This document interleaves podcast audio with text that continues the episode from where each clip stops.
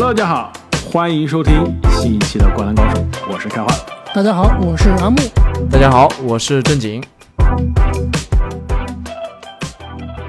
三十天，三十队，我们来到了今年的第五天。那么上期节目呢，当我们说到明尼苏达森林狼的时候啊，说因为有我们的李凯尔同学的加持啊，下赛季有可能森林狼会成为中国球迷的新主队啊。但是今天我们要聊的这一支球队，应该是在中国球迷的心中的地位还是很难撼动。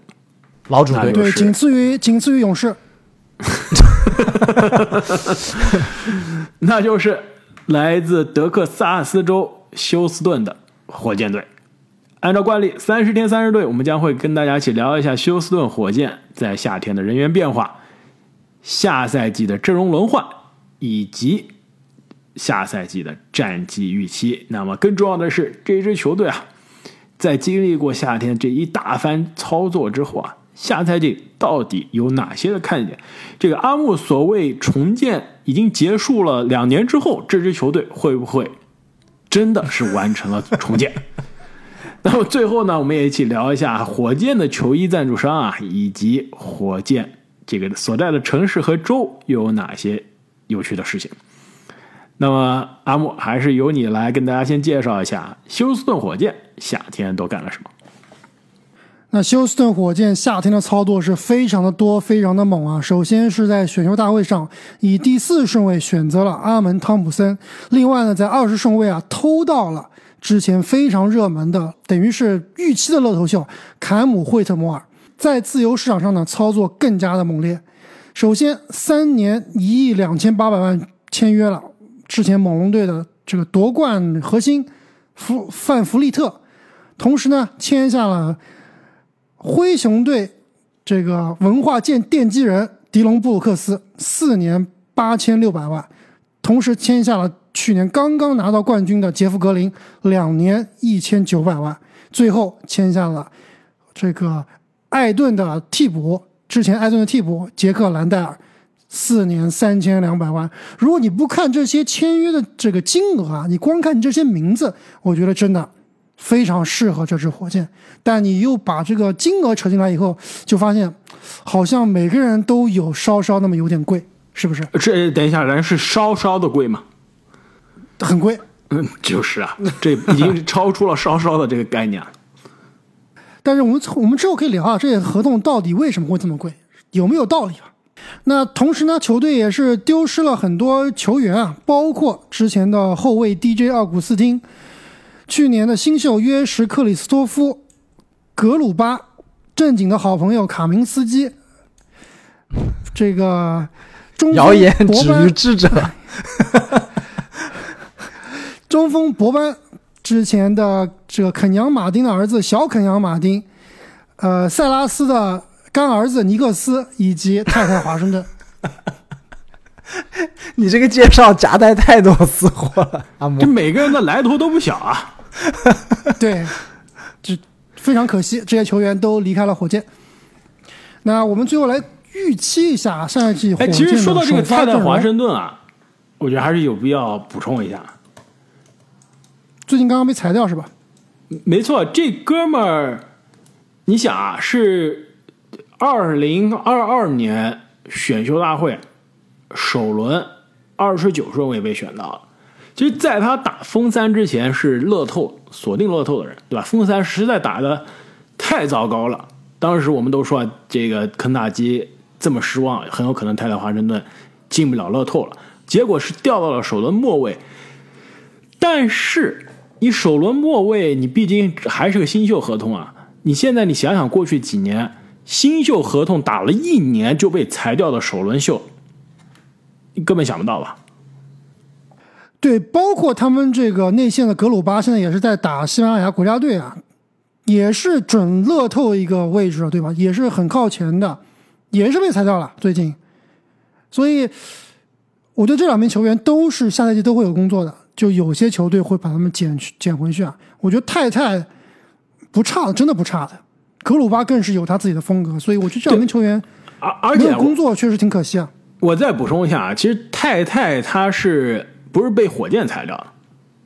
是被对啊，跟格鲁巴一样，都是被交易到了雷霆，然后被裁掉了呀。对，我觉得啊，这一方面是太太实在有些太差了，另外一方面方面啊，是不是雷霆这个深度实在太深了？对，雷霆的天赋太可怕了，所以太太华盛顿他根本没有这个这个顺位来培养他了，对吧？你你你能培养的人太多了，所以其实但是他如果留队啊，留在火箭啊，我觉得火箭是养养得起火箭。为什么？不是火箭的人更恐怖啊，火箭的天赋更爆炸，哪有能哪有时间去练太太华盛顿？不可能的。对，我觉得这是很大的原因之一啊，人太多了。对，就火箭和和雷霆两个球队根本没法练，你随便换到另外一支什么这种准重建球队、重建球队来说啊，我觉得这两名球员都是有机会去练的，所以也是希望他们能够重新找到工作啊。尼克斯就应该是找不到工作了。那么下赛季啊，休斯顿火箭阵容到底是怎么样的？这个他的首发阵容啊，应该不出意外是后场范弗利特加杰伦格林，前场迪隆布鲁克斯、贾巴里史密斯加神棍。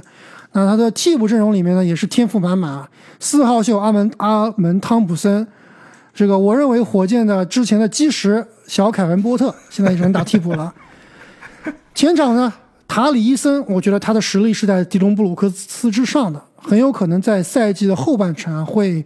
不说打主力吧，但是他的上场时间我觉得会超过迪隆布鲁克斯。那刚刚签来的这个杰夫格林啊，也是肯定要进入轮换的，包括啊、新来的兰戴尔，这个之前火箭其实也是花重金续约的泰特啊，他下赛季应该是会比较尴尬，能不能进入轮换其实也不好说。那么这支球队在阵容大换血之后啊，他的战绩预期是怎么样？去年其实火箭战绩其实是非常的糟糕啊，不知道是有意还是无意啊，但是最终是跟马刺一样，二十二胜，在西部排名第十四。下赛季呢，市场对于这支球队预期有没有水涨船高？下赛季呢，市场对于休斯顿火箭的战绩预期是三十一点五胜，这个是有点让我意外的啊，就是。市场也是非常不看好火箭，最后呢，只能排在西部的倒数第三。哎，等一下，你你解释一下，去年二十二胜，现在几乎是三十二胜的预期，什么叫不看好？哎，因为今年夏天花了多少个亿的这个合同去签签引援呀、啊，包括你这个这么多新人都要成长，都会更进步，又签来了四号秀阿门汤普森，整个球队这个实力是非常强的。比上赛季是明显有所提高的，而且关键是，你开掉了联盟最差的教练，引来了可能是联盟最好的教练之一，曾经的联盟最好的教练之一，所以这个球队其实是要搏上限啊，是真的很强的。但如果要比下限呢？比下线仍然是没有下限，对吧？也是很很难说能打成什么样。所以两位觉得三十一点五场，虽然说跟上赛季有明显进步，但依然是西部垫底，或者是西部最差的几个球队之一啊。两位同不同意？呃，我是不太同意的。我也觉得市场有点低估火箭队了。在我这里，我给他排的是西部第十二名。这虽然也不是很高啊，但是他的胜场数我觉得可以达到三十七场左右，就非常接近这个附加赛了，是吧？呃，其实也还有一一点距离。我这里附加赛的第十名大概是有四十胜，所以差个两三场。哇，看样子你们俩都是挺看好下赛季的休斯那顿火箭。我我还没说啊，我只是说市场预期和我们的很多火箭球迷的预期啊，因为我记得特别清楚，我们当时做火箭交易分析的时候啊，我们三位都 提出了一些异议，但是留言的火箭球迷好像都挺激动的，觉得我们不懂球，觉得我们瞎分析，觉得我们 不看好火箭不对，是吧？但是其实整个我们跟大家说啊，这个市场预期就是这样。加上，其实美国的主流媒体啊，对于火箭下赛季的战绩都不是非常看好的。还有一个很重要的原因就是，呃，市场普遍低估火箭是它的这个难度，赛程难度。各路媒体普遍的评估啊，火箭下个赛季的赛程难度是全联盟第二。这个评估呢，是它基于很多因素，包括这个球队的战绩，包括对位，包括休息的天数，包括这个甚至连这个。呃，比赛所在地的这个海拔，这些旅行距离都考虑进去之后，火箭是综合来说是第二难的，所以这个也对他的战绩有一定的限制。所以这么多限制，正经你依然看好火箭拿下三十七胜是吧？还是摸不到附加赛的边呀。但是至少可以多赢几场，就是他这些引援肯定是可以提升实力的。当然，你说性价比啊、适配性方面肯定不是完美的，对吧？但肯定还是可以提升战斗力的。开花三十一点五场，你认为他们能赢多少场？三十一点五场，哇，你也挺看好火箭的啊。我觉得啊，三十一点五场比较合适。最终结果啊，三十场出头。你也太看不起我们迪隆布鲁克斯了。那感觉我是要被骂了。我最后给火箭的预期是最后赢二十八场比赛。阿姆，你这个反转太突然了。西在西部只能打过波特兰开拓者，战绩不如马刺，不如呃爵士。其实啊，说到这个啊，也到了火箭的看点了。这就是为什么我觉得可能我跟阿姆一样啊，不是特别看好这支球队啊。首先就先说夏天的引援吧。其实我觉得啊，这夏天的引援中，我最看好的是他们所谓的引援啊，其实是选秀阿门汤普森，应该会是未来非常有潜力的控球后卫。但问题是，在阿木的这个预测中啊，事实情况我估计也是啊，这哥们儿都是没有首发位置的，是不是？不可能有首发位置。所以你夏天可以说一番操作，整个夏天获得的最适合球队时间线，可能也是未来最有天赋的人，你现在是放在替补上。为什么？因为你花重金签了很多老大哥过来，范弗利特啊、迪罗姆鲁克斯啊，凭着他们的江湖地位和薪金，肯定是要抢首发的位置的。但是他们真的适合火箭吗？之前其实我们对这个签约有质疑啊，一方面是说花的价格有些高啊，另外一方面真的就是。对球队的这个现在的需求和时间线有没有真的帮助？其实这就是为什么火箭球迷对于这些引援是比较看好，就是火箭球迷啊已经受够了过去几个赛季整个球队一种 AAU 的打法，大学篮球的打法，对吧？非常的没有章法。是啊，但是你这个没有章法体现在什么地方啊？体现在球队首先进攻没有章法，投篮非常的糟糕，对吧？上赛季球队的真实命中率联盟倒数第二，有效命中率联盟倒数第二，投篮命中率联盟倒数第二，三分球命中率联盟倒数第一，罚球的命中率也是应该是联盟倒数第五，就是呃应该倒数第六。所以球队你对吧？投篮投不进啊，也命中率差啊。然后你签了两个可以说是全联盟在各自位置上命中率最差的两个，范弗利和迪隆布鲁克斯都是各自位置上考虑到他们的出手量，命中率最差的。而且你说迪隆布鲁克斯进攻上是不是也是 AAU 的打法？一上头了或者不上头了，给他球了，他真的就是给你张手就投。是，确实是这么说啊。但是其实真正火箭想要做的就是树立一个赢球文化，找一些之前这虽然说迪龙啊，或者说范弗利特啊，进攻效率不是很强，但是意志力很坚强，都很强硬，对吧？火箭之前最大的问题就是打法过于懒散。那这两名球员其实还是能够在球队文化上给一个强硬的姿态的，包括喊来的这个乌杜卡，也是一个以强硬著称的教练，所以我觉得这套体系啊，肯定乌杜卡也是点了头的，说我就要这两个人，对吧？这两个人能够帮助我们球队赢球，那我也是同意啊。最后肯定是能赢更多的球，但是之前说了很多次了，西部的竞争非常非常的激烈，你以这两名球员的加入就想在西部打出一片天啊，还是比较难的。真正的回到刚刚开花说的点上，就是你这支球队真正想要再进一步，对吧？想要完成重建，你还是得真正挖掘你自己的潜力新秀，你真真正把自己的这个找到自己的莫兰特，找到自己的爱德华兹这样的球球队啊，才能起飞，是不是？所以签约范弗利特和迪隆布鲁克斯，我觉得球队也是想要在短期内给球队建立一个赢球文化，从而呢更好的去培养球队的这个啊、年轻球员，当然，能会不会最后导致这两个人占用了大过多的资源，而年轻球员的培养的这个时间啊、机会啊会变少？我觉得也是有可能的，所以就要看你怎么掌握这个度了。而且真正到你塔里伊森比迪隆布鲁克斯强的时候，阿门汤普森比范弗利特更厉害的时候，你这个时候怎么让他们上位，而让老人呢又不觉得丢面子，或者说呃呃失去尊严，对吧？这其实也是一个很重要的，因为这两个人迟早是要超越啊、范弗利特和迪隆布鲁克斯的，包括这个惠特摩尔，潜力非常非常大，夏季联赛的 MVP，对吧？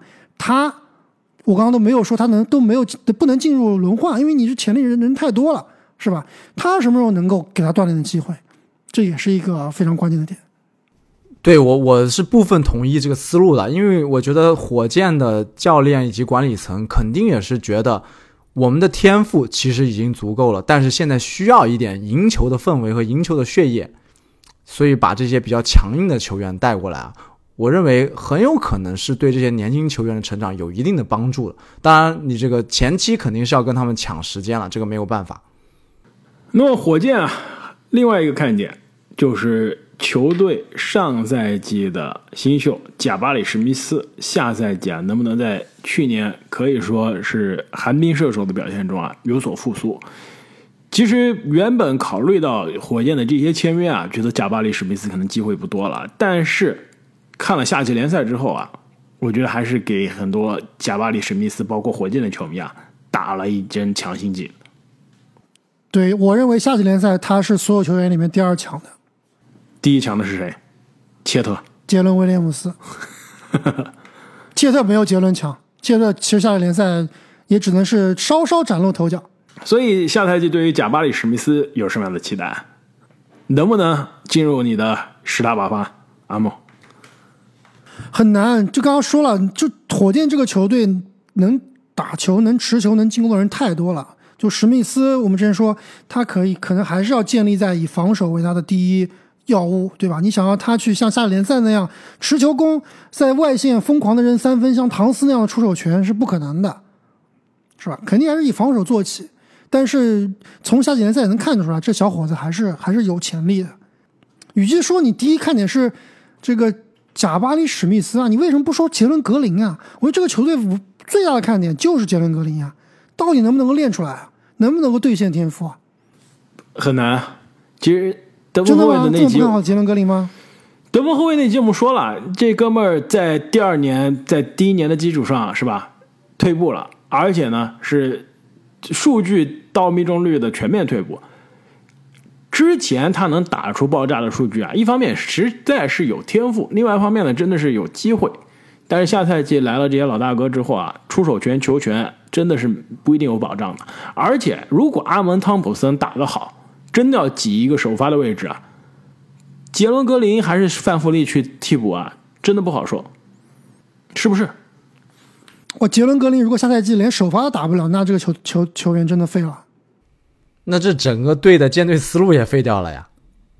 对啊，这整个队建队思路都废了。你来迪隆布鲁克斯，来范弗利特，就是要解放杰伦格林，你结果你自己打着打着自己去打替补了，对吧？这不可能呀！这是火箭球迷和管理层要哭了。但你说有没有可能性？有没有可能性下赛季杰伦格林打得特别差？我觉得还真的有可能性。就就你说杰伦格林一定不会水吗？现在看起来还还真有可能往水的方向发展。所以你如果问我未来这支球队建队核心是谁啊？我的答案肯定是杰伦格林，应该是汤普森再加神棍，还有伊森，呃，伊森对。所以其实我另外一个看点啊，除了贾巴里史密斯之外，我还想看的就是神棍哥了。其实神棍哥啊，上赛季可以说打出了一个不大不小的爆发之年，对吧？场均十四点八分、九个篮板、三点九个助攻，然后将近一个抢断一个盖帽，命中率呢也是在新秀赛季的基础上有了质的飞跃，百分之五十五点三的命中率。其实神棍哥啊，如果真的下赛季火箭战绩好啊，他数据再进步一点，是可以进入到准全明星的讨论的。嗯，讨论不了，怎么讨论？战绩怎么好？首先，你战绩就不可能进入季后赛的战绩啊，非常难。是是？而且你火箭就是神棍的打法，确实是比较像约基奇、像萨博尼斯这样一种组织型的内线，但能让你打组织，或者说能给你多少的机会去打组织吗？是不是？虽然说神棍哥在今年夏天带土耳带领土耳其啊，这个也是大杀四方，数据非常的漂亮，也是各种这暴扣啊、盖帽啊、这个风骚的传球都有，但是我对于他的判断还是可能比这个萨博尼斯还是要差一些。全明星中锋那还是有不小的差距的。就他这个防守确实，当然萨博尼斯防守也不太行了，他这防守也是犯规过多，特别容易犯规，习惯不好。那么聊完了休斯顿火箭下赛季的看点啊，休斯顿火箭的球衣赞助商你们还记得是谁吗？是不是一个手机啊？是一个啊金融科技公司，Credit Karma。哎，这个大家应该会比较熟悉，就是在北美生活的同学应该会比较熟悉，是吧？可以查你的这个信用卡、信用记录的，而且是个免费软件。没错，而且呢，其实它是这个被一个大公司啊收购的，是被这个 Intuit 这个大的纳斯达克一百的上市公司收购的。其实我觉得国内的听众应该会比较好奇啊，就美国听很多人说啊，有这个信用系统，这个信用系统到底是怎么回事啊？要不开花或者正经给大家稍微介绍一下，美国这个信用系统什么意思？什么买房买车呀，这个主要贷款啊，都要看你这个信用记录。这信用记录到底是什么意思？怎么来的？或者说怎么累积？怎么样提高的？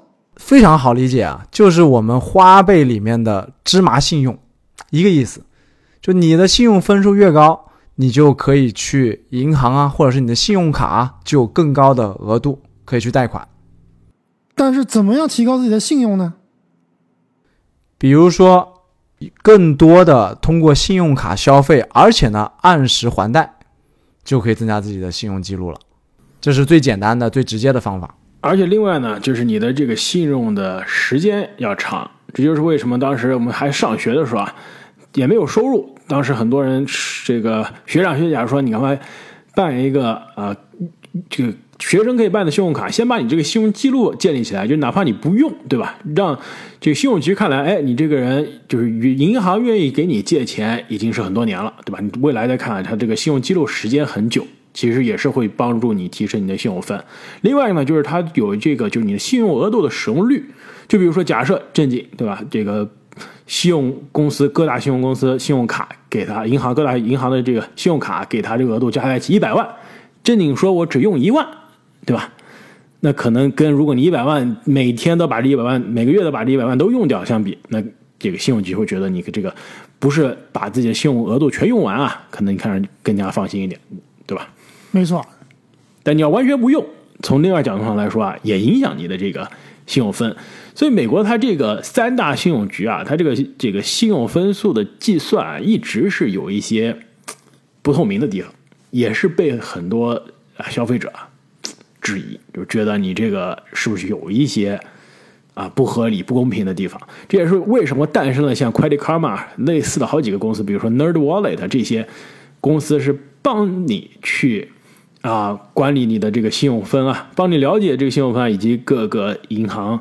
各个信用卡公司的这些各种福利和要求的，所谓的科技公司，其实从某种程度上来说啊，在这个经济学和金融上面，你的信用就代表了钱，就就这么直接。所以，呃，这个各位听众也是要特别注意维护自己的信誉，无论是在美国还是在中国，我觉得都是很重要的。